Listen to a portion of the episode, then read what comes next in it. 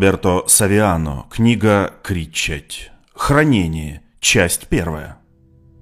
Дорогой Роберто, ученик Диаса, выходит из школьных ворот с длинными каштановыми волосами. Куда делись эти волосы, черт побери? Нервный шаг, жизнь анархиста? Просто не хочешь развернуться? Вы просто не хотите останавливаться, не так ли?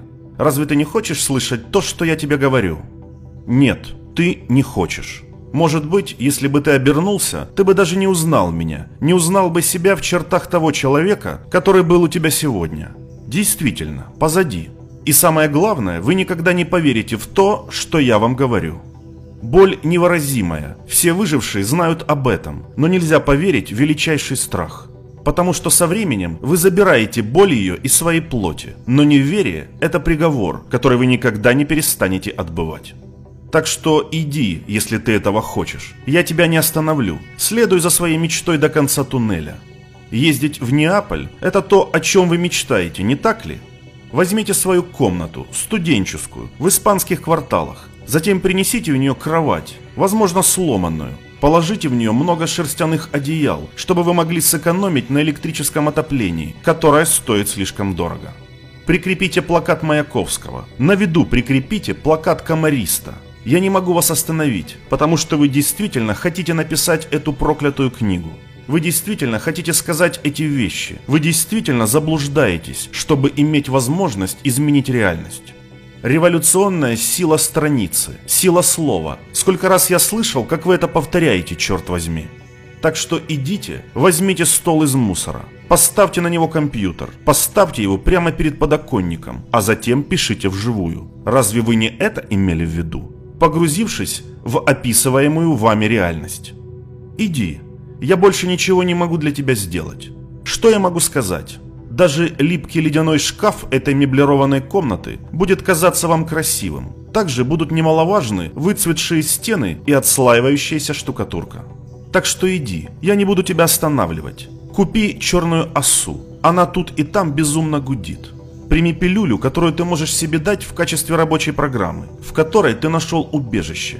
Ты не должен идти и наблюдать за вещами. Вещи должны тебя видеть. Да, потому что очень хочется поехать туда, где что-то происходит, почувствовать адреналин. Потому что если кто-то видит вас, все меняется в вас.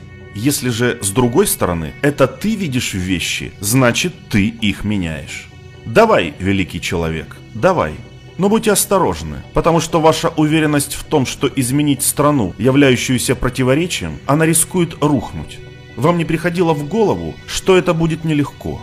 Ах да, я помню, ты тоже всегда говорил, сила родится там, в стране, которую ты хочешь изменить. Это преимущество, повторили вы.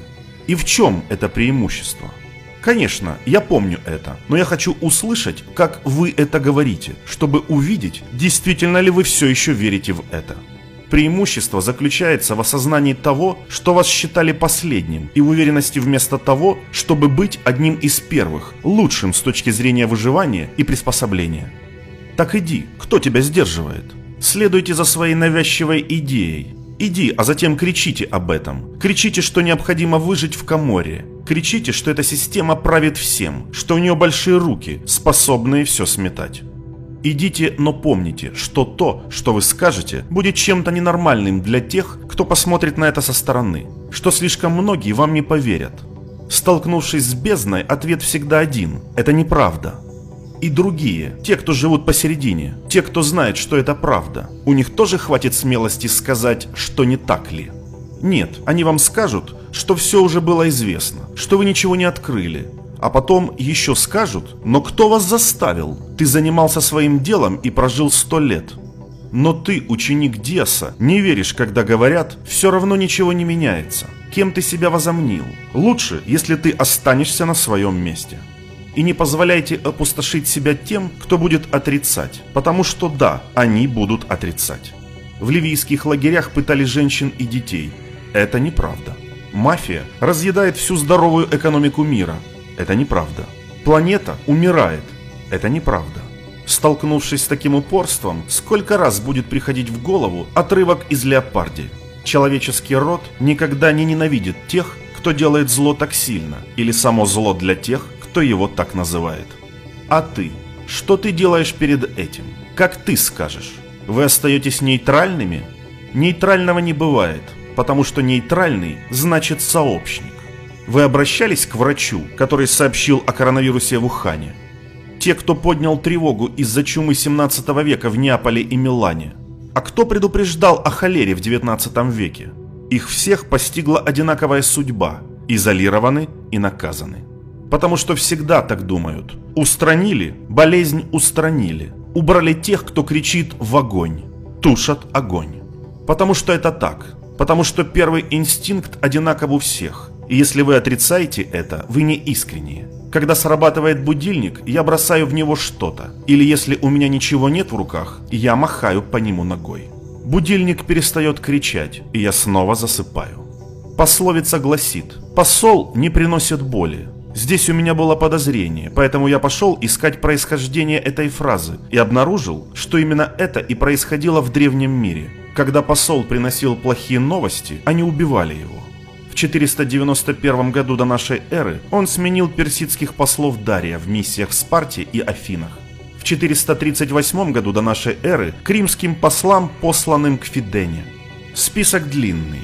Я хочу вам сказать, что если в конце концов он был вынужден принять меры по обеспечению безопасности для защиты жизни послов, то это потому, что простой звук плохих новостей вызвал у тех, кто их слушал, инстинкт убивать их. Это случилось тогда – это происходит сегодня. Это инстинкт. Вот и ответ.